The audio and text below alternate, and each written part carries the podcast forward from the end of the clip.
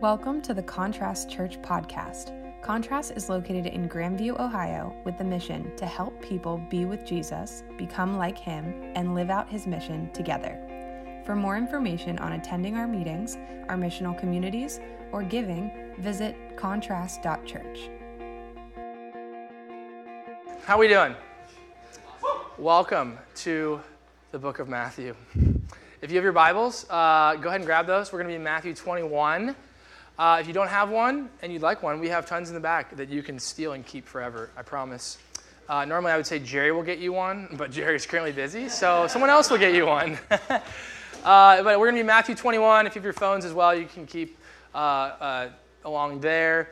Also, if you have anything you want to, thank you, Jerry. If you have anything you want to write, like take notes and all that, I'd encourage you because today's a little bit of a, as you can tell, we're going to have a little bit to write down, which will be great. So, as you can tell, we are in the storm, Matthew part six. We've been going through Matthew for over a year, uh, just sitting and observing Matthew writing to basically first century Jews, proving that Jesus is the Christ. He is the one to come, he is the Messiah. And uh, so Matthew uses a ton of Old Testament scriptures and laces them through his story. And uh, what's fascinating about Matthew is that he uses a lot of terminology like Son of God, Messiah, and all that type of language about Jesus, just kind of proving who he really is. And so today is fun because as we get into the storm, and even as you kind of felt with the bumper video, it's an incredibly tense uh, moment and week. You see, the storm is from when Jesus enters Jerusalem into his last week uh, on earth in, in, ministry as he dies on Friday and then resurrects, as we know, on Easter Sunday. So normally, last week we would celebrate that the week before Easter. It would be Palm Sunday. Uh, but we're actually going to take the next three months and study this week of this, this last week. We call it Holy Week or Passion Week. And uh, you might not know this, but in the four gospel accounts of Jesus, at minimum a quarter, if not more, of each of those accounts is on just this week. So there's a lot of content and a lot of importance. And for us to sort of feel the weight of the tension that's going on is incredibly important. That's why we call it the storm, because it is three forces clashing. It is Jesus and his ministry and his kingdom with a bunch of followers behind him entering the city. It is the Romans who are in control of Jerusalem and are subjugating it, meaning they have control of it, but they sort of let them do what they want for the most part. And then you have the Israelites, the Jewish leaders, the religious leaders, the Jewish people, and they are all in this city together in the most important week of the year, Passover week, where they come and they remind themselves of the fact that they are not able to do it on their own, that they uh, need to atone or make right their sin before God, and so they whether they could afford a chicken or a lamb, they would sacrifice it with a temple. Priests would kill it, be like, Your sins are atoned for, right? So it's this big event.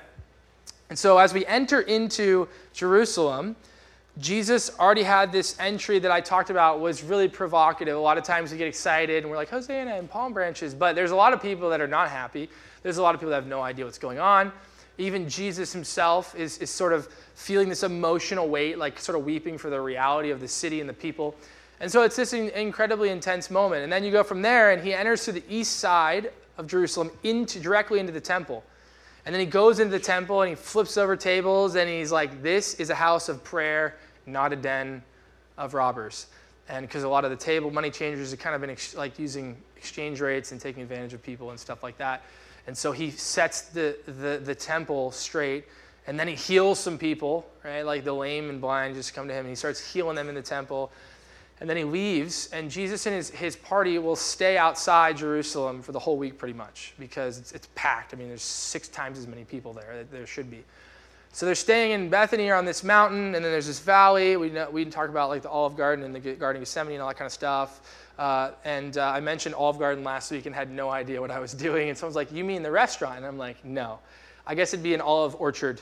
I don't know if someone should look that up and see if that's what you call it. But the olive area and then he would go back into the uh, Jerusalem each day. And so that's what he is doing. And so that takes us to Matthew 21, starting in verse 18 here, where we see uh, this idea of a fig tree. Now, before we get into figs, I want to talk about another fruit that is very near and dear to my heart. Or raise your hand if you're a big fan of raspberries. Anybody? Okay. Those of you who aren't, maybe you just haven't tried one because they're the best. They're like candy, right? Uh, uh, I'm, I'm the kind of guy who has a price point, though. You know, like the, the standard going rate, I feel like is like four bucks. And when they're on sale below three, below two, sometimes Kroger will do 88 cents. You best believe I'm just, I'm eating raspberries the entire week. I don't care about the ramifications. I'm eating all those raspberries. Big fan. Now, the beautiful thing about Ohio, moving, I moved from Arizona, um, where everything wants to either stab or bite you or poke you, uh, is we have raspberry, like you can pick raspberries in Ohio, right? How great is that? Um, so if you're like sick of the Midwest, raspberry picking is a great time. And it usually falls around my birthday, which is in July. And so the last two years I've went raspberry picking. And uh, this last year I got really excited because black raspberries are my favorite. You can't get those at the store typically. Um, but I just love them. I think they're so much better than red raspberries, way better than blackberries, right? I mean, come on. And uh, so I go, I go picking with Sarah and, and I think Jeannie at the time. And uh, we get there, and you know, there's like a season for like a month, maybe a little more, if that, where you can pick them. And they had rows of red raspberries, they had rows of black raspberries. I'm pumped to get some black raspberries. We get there, and the lady's like, hey, like, slim pickings out there for the black raspberries. You know, every, they, they let you have a certain amount of people per hour, and everyone's on the red raspberries, and no one's in the black raspberries. And you know me, I'm like, I'm to find some black raspberries. So I go down that aisle, uh, the row or whatever of them, and you know, sure enough, like you look at face value, and there's like nothing, just green leaves everywhere. But I'm like, I'm getting on my hands and knees. I'm like standing because I'm tall. I'm like standing up over the bushes. I start to find some, but it takes me a long time. I don't even get like ne- I don't even like nearly fill the court, but it, I, it happened. And then I go to the red raspberries, and they're everywhere. I mean, you could grab like six with one hand. I mean, just everywhere. And that idea of, of raspberries and sort of bearing fruit is what Jesus is going to talk about with figs. Figs, maybe uh, you've eaten some figs, and uh, they're not probably incredibly like, common that we eat them a lot, more Mediterranean. Um, but figs in, in, this area were incredibly common, and they were used as a symbol a lot of times in the Old Testament. So the Old Testament has several places where they refer to Israel as this fig, as this fruit, like bearing fruit, like a fig tree. The most common is in Micah, and you don't have to turn there. I'll just read it, and you'll sort of get the posture of, of what Micah is doing here. Micah is a prophet, and he is telling Israel about their impending doom uh, with Babylon and exile. And so he says this, and this is in Micah 3. Listen to this, you leaders of the family of Jacob, you rulers of the nation of Israel. You hate justice and pervert all that is right. You build Zion. Zion is David's term for Jerusalem, basically uh, through bloody crimes, Jerusalem through unjust violence. Her leaders take bribes when they decide legal cases. Her priests claim rulings for profit. That's not good. Her prophets read omens for pay, yet they claim to trust the Lord and say, The Lord is among us. Disaster will not overtake us. Therefore, because of you, Zion, you will be plowed up like a field. Jerusalem will become a heap of ruins, and the Temple Mount will become a hill overgrown with brush. Then later in Micah 7, he says, Woe is me, for I am like those gathering fruit and those harvesting grapes or black raspberries, where there is no grape clusters to eat and no fresh figs that my stomach craves. Faithful men have disappeared from the land, and there are no godly men left. They all want to ambush and shed blood. They hunt their own brother with a net. They're experts at doing evil. Government officials and judges take bribes. Still have that today. Prominent men announce what they wish and they plan it out. And the best of them is like a thorn. The godly are like a thorn bush. The time of their confusion is now. And so Micah gives us this like stark, just this is not going well. Literally everybody that's supposed to be in charge and steward power well is just corrupt, taking advantage of the priests, the government officials, everyone. And Babylon comes and destroys everything, right? And then we have this rebuilding of the temple and the walls of Jerusalem. And so at this point now, we have seen the Jewish people comfortably sitting in Jerusalem. Though Rome owns it, they're still able to practice. And so they're sort of okay. They're, you know, not completely happy, but it's better than being in exile and not even being able to be in Jerusalem. And so they rebuild the temple.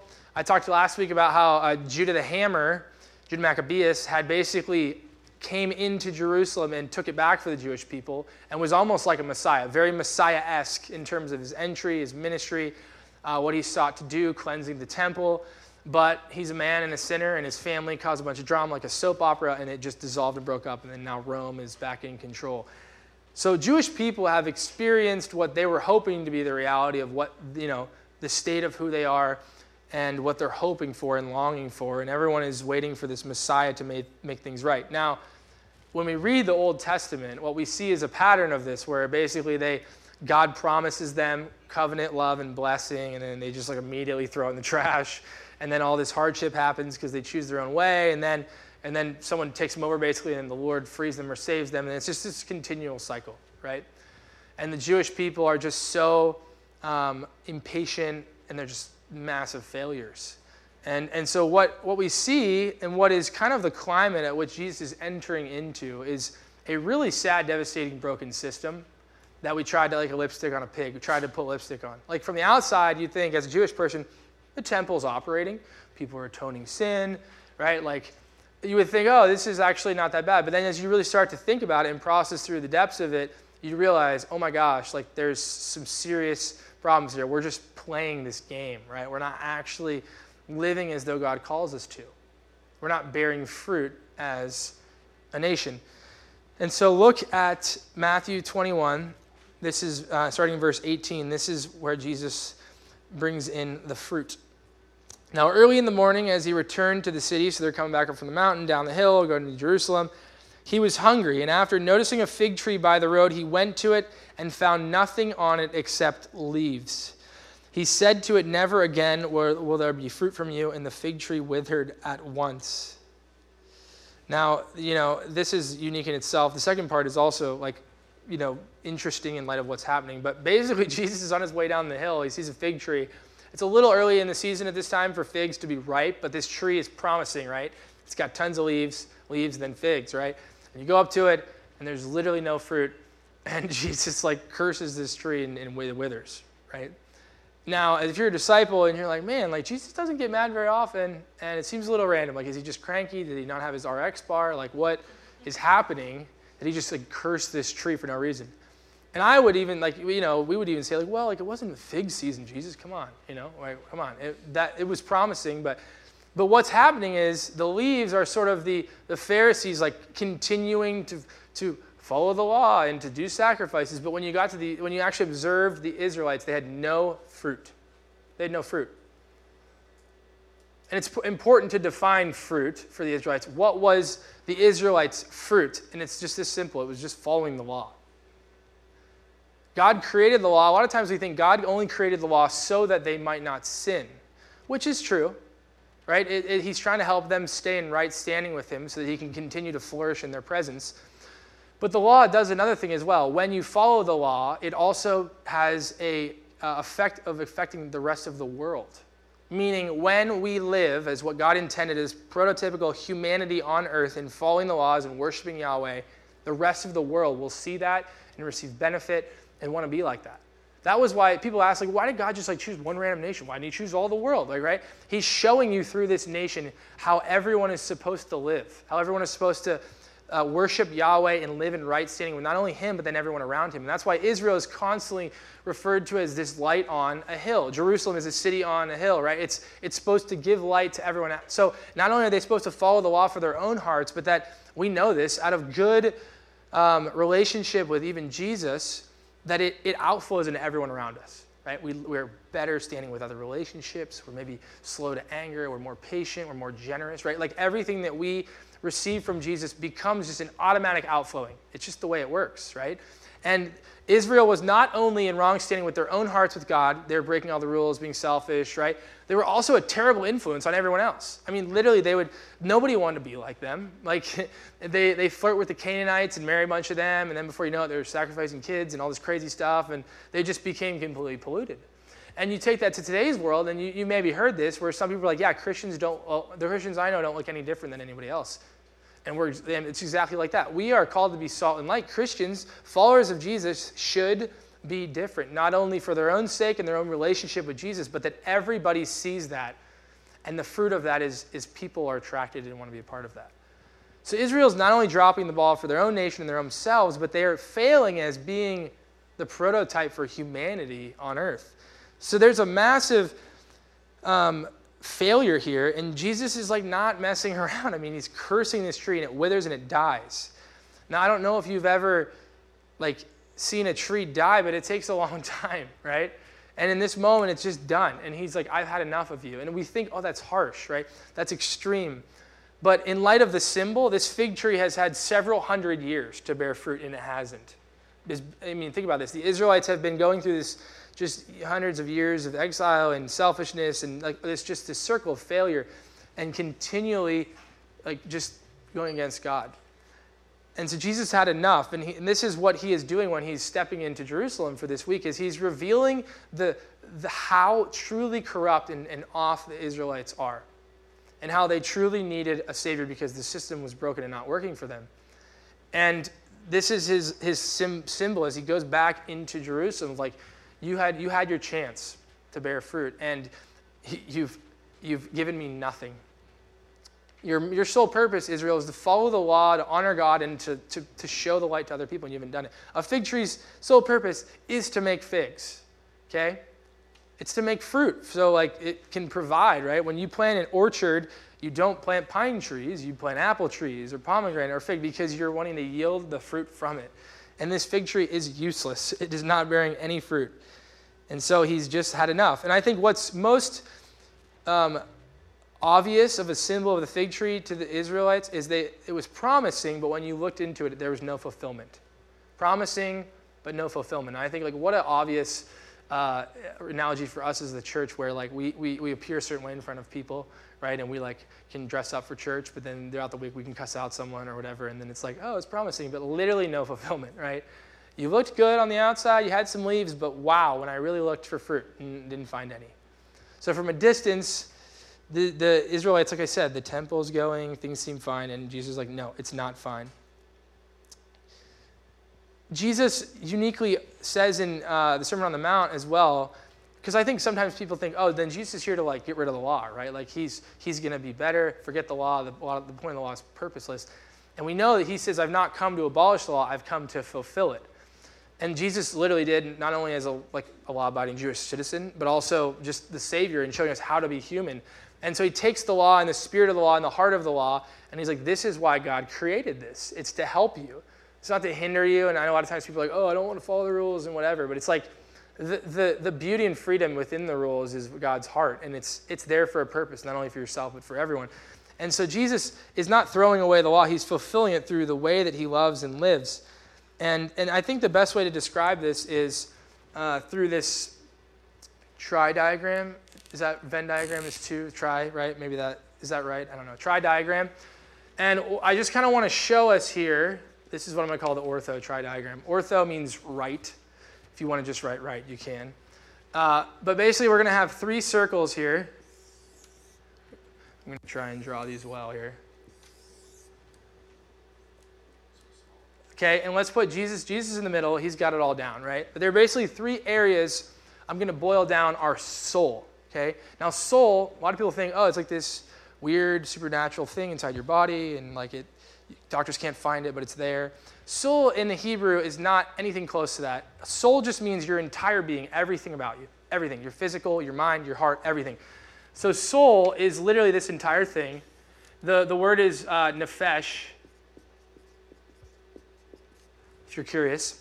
And so there's three, there's three areas that I just want to sum up the kind of our, our formation becoming like Jesus. There's orthodoxy, okay, which means right thinking. So right and then doxy is thinking, okay? Now, if you thought about like the Orthodox Church, they basically named their, their church Right Thinking Church. What, what a flex, right? But that's what they did. So they're the Orthodox Church. They are the right thinking. Everyone else is wrong. But uh, they got us good. Uh, the ortho, orthopathy, okay, pathy stands for feeling, okay? Someone's like, oh boy. feeling, okay?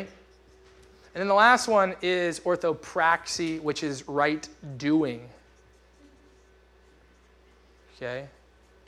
Like I said, if you don't want to put ortho, it's okay, I won't judge you. But this is just the words. So so we think about this as, as we follow Jesus. Jesus has right feeling, right thinking, right doing, okay? Through his entire ministry. We see that. Different components of it, different in different stories, different teachings, things like that. Now, as we follow Jesus, we are to put our lives in every area and surrender him to this idea. And so whether it's like um, you know, any area of our life, you know, if I was to put like um, financial, uh, let's do family, vocational, right? Like your job. I kind of have it here, but you know, intellectual, right? Your mind. So you can just keep going with this. I'm just giving you the, um, some ideas. You take these areas and you filter them through this, and this is what our soul, our nefesh, is to become more like Jesus, become the image of Jesus. Now, what's interesting about these is that if you have only one, or let's even say two, you're still missing it and you're still missing the point. And so, what, what we have is people who are not fully complete in the image of Jesus. So, you have people, let's say you're thinking and you're feeling right, but you're not doing anything. This is, there's, there's no better way to describe this uh, than just a spiritual bum. So, Francis Chan, uh, this Francis Chan's words, not mine, but he calls them obese Christians. It's people who sit on the couch and know the things and feel right, but they don't want to do anything about it. They just sit there and they consume and they eat and they don't move. These are people who claim to follow Jesus, but don't literally do anything about it. They're not involved in a church, they don't serve, they don't love, they're not generous. Like, like they're not actually doing any of the things that Jesus commands them to do. So I'm going to just put spiritually lazy so it seems a little softer but what you can put whatever you want. Spiritually lazy, okay? Then you have people who have right feeling and right doing, but n- not right thinking, meaning they don't th- like care about theology or whatever. And this this can be a wide camp of people because this can be like your mystics who are just like observing everything and as God and, and whatever, right? And it can be pretty dangerous. You also have people who have are the spiritual buffet, which means they just take a little bit of everything. They're like, I want to follow Jesus, but I also really like astrology and crystals and Buddhism, right? And they just take it all and they throw it all together and it makes this buffet. And then you also have, in the modern sense, humanists. So these are people who really believe that they just follow their heart of, hum- of what is good for flourishing of humans. And so you might be doing good things, like you might be helping out the poor, but you, you have no idea like why you're doing it. For, you're not doing it for the right reasons. You're just doing it, right? So that's this example. And the last example is going to be what Jesus is specifically addressing at this time. And this is, this is Pharisees. This is Pharisaicism. And what that is, is Pharisees, we call them that because um, we, we call it being a Pharisee because Pharisees, they had the entire Torah memorized. I mean, you will never be as astute as a Pharisee. I will never memorize. I mean, I'm trying to memorize one verse a week. These guys had hundreds, thousands of verses memorized. I mean, they knew everything. They were brilliant. And you might be thinking, yeah, they knew it, but they didn't have right thinking. And you'd be surprised if you read the Gospels, a lot of them actually kind of thought Jesus was the Messiah, but they didn't like the way at which he was coming. It, it, set, it, un, it, it's unsettled their comfort and their pride and their position, and so they just couldn't have it.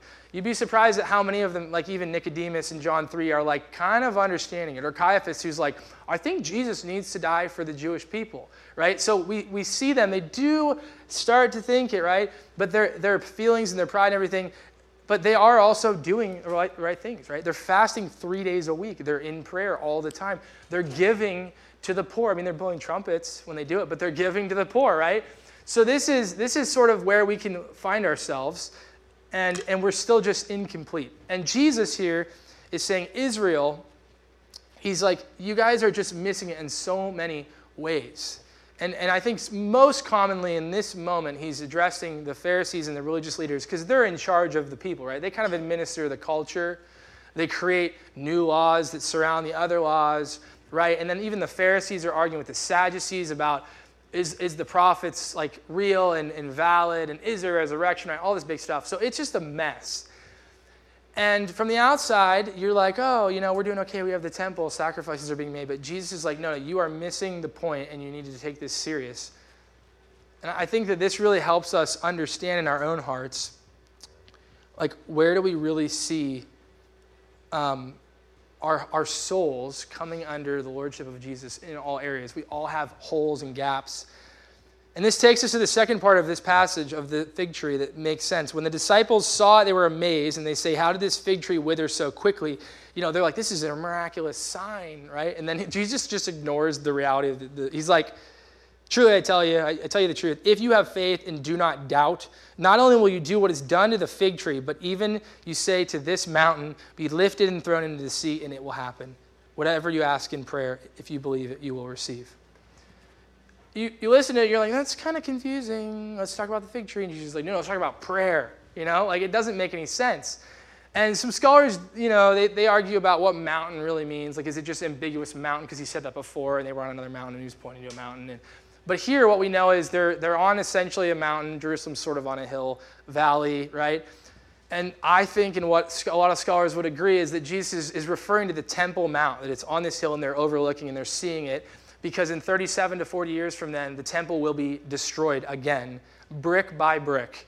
Literally everything taken down except one part of the wall, which is what the Jewish people like love today. I mean, like, I would say they worship it, but like it is because it's a traditional temple wall. And um, but but that I mean, he's he's literally saying like this mountain is going to be thrown into the sea. It's going to be gone, and he's he's referring to that as though their faith will do that which doesn't make any sense. You're thinking as a Jew, why would I want to destroy the place at which we most experience God? And the reason is because Jesus is coming and he is the true temple.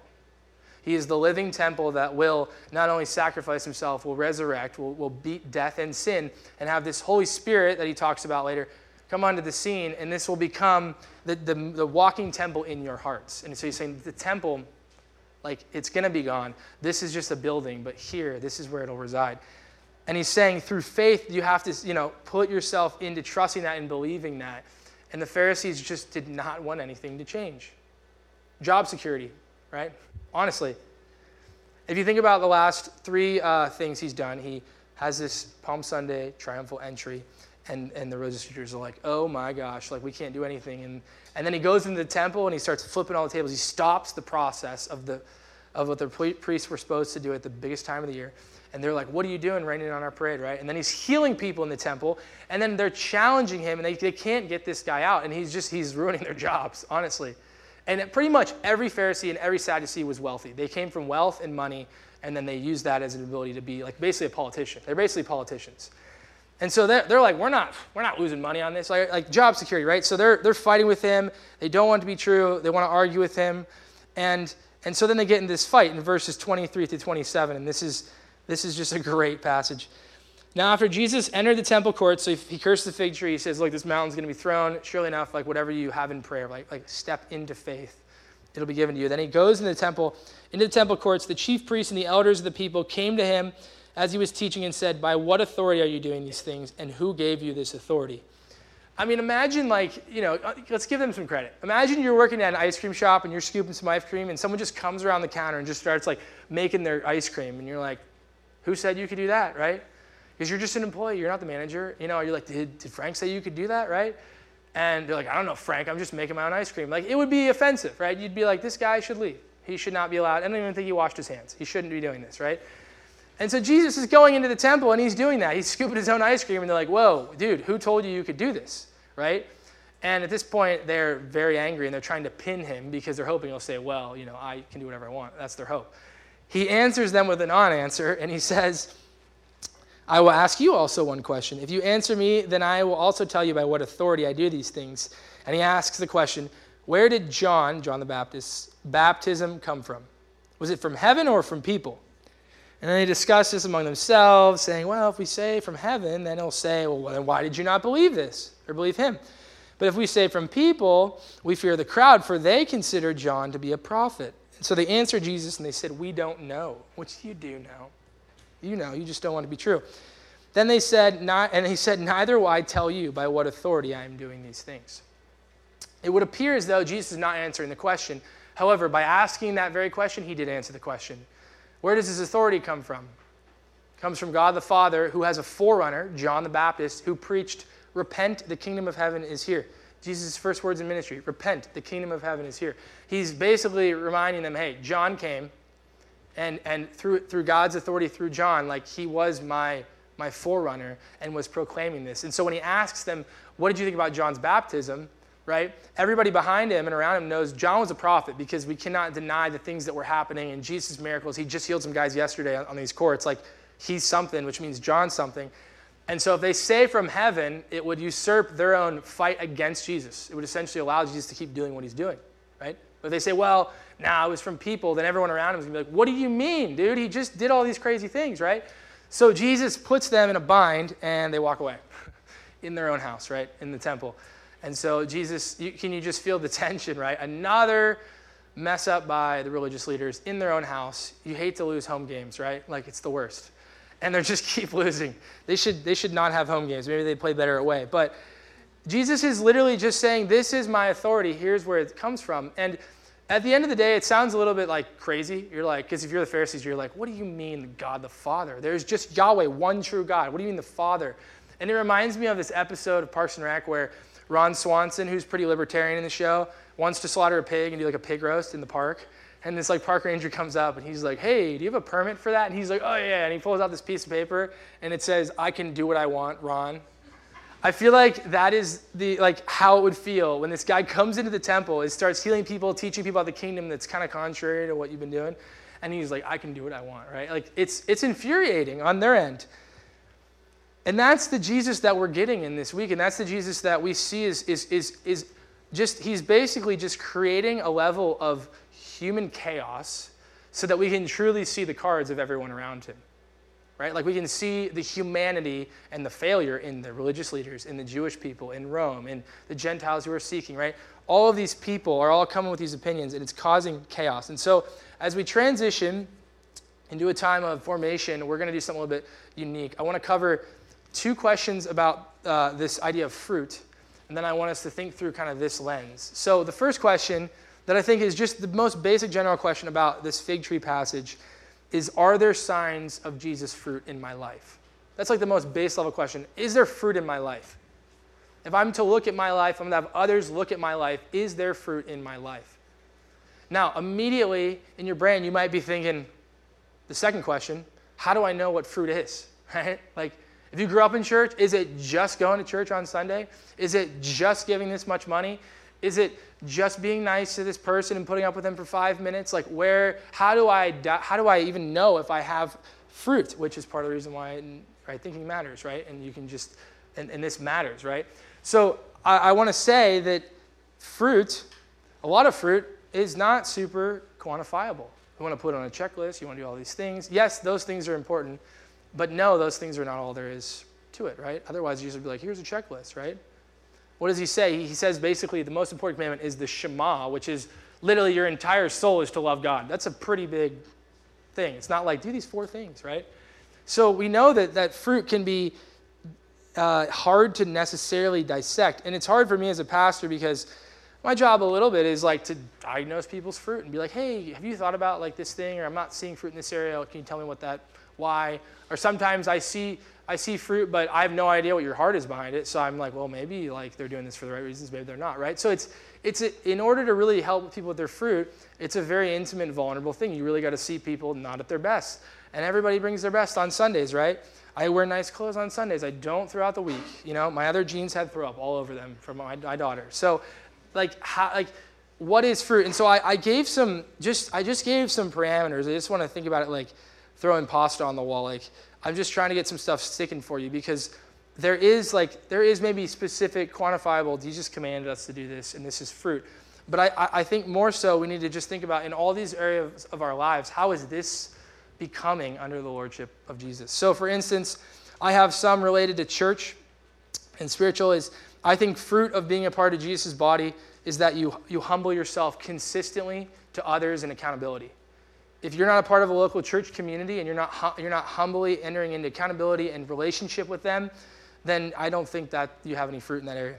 Another fruit, I think, is practicing hospitality. If you have people over for dinner, your friends, your family, the stranger that we're called to invite, that is a fruit of following Jesus, is, is hospitality. Another one is giving of your time, talents, and your money to the local and global church. If you're not investing in the only thing that matters in the long term, which is kingdom impact, then there's no fruit in that area. And I think another fruit is having a diverse group of people around you. I think that if you're around the same people, and I'm not just even talking racially or ethnically, I'm talking like, does this person have disability? Is this person not interested in anything you're interested in? Is this person obnoxious, right?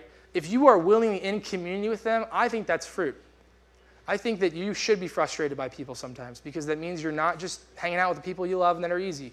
Jesus says even the sinners do that. They hang out with people they like. Good for you. Are you around hard people and are you, are you taking the challenge of living among them for the long haul? Do you serve? Another fruit is just serving people, serving people with no agenda, serving the lost, serving your neighbor. Um, and then another section, like I said, vocational is your job. Uh, are you maintaining complete Jesus integrity in your dealings, your relationships, mission and pursuit of honoring God in your job. Meaning, when I look at you, are you, are you cutting corners? Are you lying about things? Are you being deceptive about things in your job? Are you fighting to have honest relationships with people in your workplace, right? Like, th- those are fruit. Like, I can, like we can see fruit of you being honest and having integrity behind your job. Marriage is another great example. Fruit of marriage is are you treating your spouse like Jesus would in Ephesians 5? Are you willing to be like, I'm wrong? Are you willing to apologize? That, that's fruit of following Jesus. A fruit of your marriage is intimacy and God honoring sex, believe it or not. Like, is your sex life honoring God? And that is fruit. A fruit of your marriage is kids who understand God's covenant love because of your marriage covenant love. Right? Can the kid can your kids grasp that idea? That's fruit if they can, because it means they've seen it from you. Singleness, how about this? The fruit of singleness, being content and using it as a gift, actually leveraging it as a good thing. That is a fruit. If you are constantly complaining about being single, you're not going to bear fruit in being single, and singleness is a gift. Physical, am I honoring God with my body? Is there fruit in the way that I maintain sexual integrity in my relationships? Not engaging in gluttony or, or, drunkenness, caring about just health in my body, right? All these type of things. I could go on and on and on, right? There's, there's a million things that's, that's fruit for us just following Jesus. And like I said, a lot of these things are hard because you could be doing the right thing and you could be thinking the right thing, but your, your heart's not with it, right? Or you could be knowing what you need to do, feeling right about it, and then you're just not doing anything, right? It's shocking how we have a retreat coming up in a few weeks, and a lot of people have been taking the survey. And it's been really cool because we're focusing on sex and money, right? Two things everybody could do more of, right? And so we're, we're, uh, we're focusing on that, and people, like, we basically asked, how much do you know about this, and how much do you actually practice this? Meaning, you know this thing about money. I know it. Do I practice it? And I mean, across the board, it's anonymous, but it, it pulls all the data. Basically, every category was I know this thing, I don't do it. I know it more than I do it. And so I think we have this plague here, and I would actually argue in America what it is is I maybe know what to do, right? And I maybe feel, but I, am not doing it. And I think the biggest reason why is because we, we, a lot of times we let our feelings dictate whether we do something or not. We've, we've been kind of beat into uh, the last 20 years Pharisaicism where, well, I don't want to do something if my heart's not in it, right? If my feelings aren't, if I don't feel like doing it. And I, and I want to I wanna caution you, that's like the most dangerous thing that we can, we, we jump from that end to the other end. And then what happens is, well, I don't want to do it, so I'm not going to do it. And I'm like, what, what is the point of fasting? I've never in my life wanted to be like, boy, I'm so pumped to not eat food and feel terrible and take a bunch of ibuprofen and drink water and not talk to anyone. Like that's never, I'm never excited. I've never been excited about fasting because the point is you're really renouncing feeling good to remind yourself that your true nutrition is spiritually. It's from Jesus. If you're a parent, imagine if you're like, tell your spouse, you're like, hey, I just want to let you know, I don't, I don't, I'm not feeling changing diapers, so I just, I just think I'm going to take a pass for the next three years, right? Like, that's ridiculous, right? I mean, think about, I, I've never wanted to change a diaper, and I've changed hundreds, and Sarah has changed hundreds. And if we both were like, ah, we're just not feeling it, I mean, literally, CPS would be called on us, right? It's like you went three years without changing diapers. If you're single, how about this? Maybe you don't resonate with the kids one. Maybe you work out. Has there ever been a time where you wake up and you're like, man, I don't feel like working out? But you, you just go do it, right? Like, there's plenty of things we don't, we don't feel like doing, and we're so worried about, oh, becoming a Pharisee that we don't do anything. And, and I think what, what Jesus is, is saying is like, is there fruit? Like, he's just, he's just boiling it down to the simple question is there fruit in your life? Imagine if Jesus went up to the fig tree and the fig tree's like, sorry, Jesus, I just didn't feel like bearing fruit today, right? I just didn't feel like it. It'd be like, what? That's your whole point. So, as we close, I, want us to do a couple things in answering these questions up here. Uh, the first one is, is, is just, is like I said broadly, um, am, I, am I bearing fruit? I'll put those up there. Am I bearing, uh, what areas do I feel fruitless? And just thinking through that, and then running it through the second question, which is this lens like, why? Why am I feeling fruitless? And what, what is in this that is just causing me to, to be fruitless? And this is assuming, like, if we follow Jesus, we run through this lens. It's what we put our lives into. If you're not, it's kind of a different game for you. But um, and the third one is the practical ideas of what are the intentions and steps to foster strength in this area. And then the last one, if you realize, is actually an application. So what we're going to do is I want you to reflect on these three, and then you're actually going to get prayer from someone, whether they're beside you. We have people in the back who would pray for you, um, who will be up there. I'll be up here if you want prayer, but basically process through these and then bring this before someone and just have them pray for you and vice versa you can pray for each other and just put this before the lord because this at the end of the day is all not it's not on our own it's not on our own strength jesus dies and resurrects and brings the holy spirit who's in our hearts and can help this so bring it before the lord like i said if you believe it, like receiving it, and, that idea of prayer being this instrument of faith. So I'm going to give you time. We're going to give you quite a few t- minutes of time, and then you can jump into prayer with people, and we'll just give a space for that. And then we'll I'll come back up and talk about uh, the bread and cup. Thank you for listening to the Contrast Church podcast. To learn more about us and how you can be a part of it, visit contrast.church.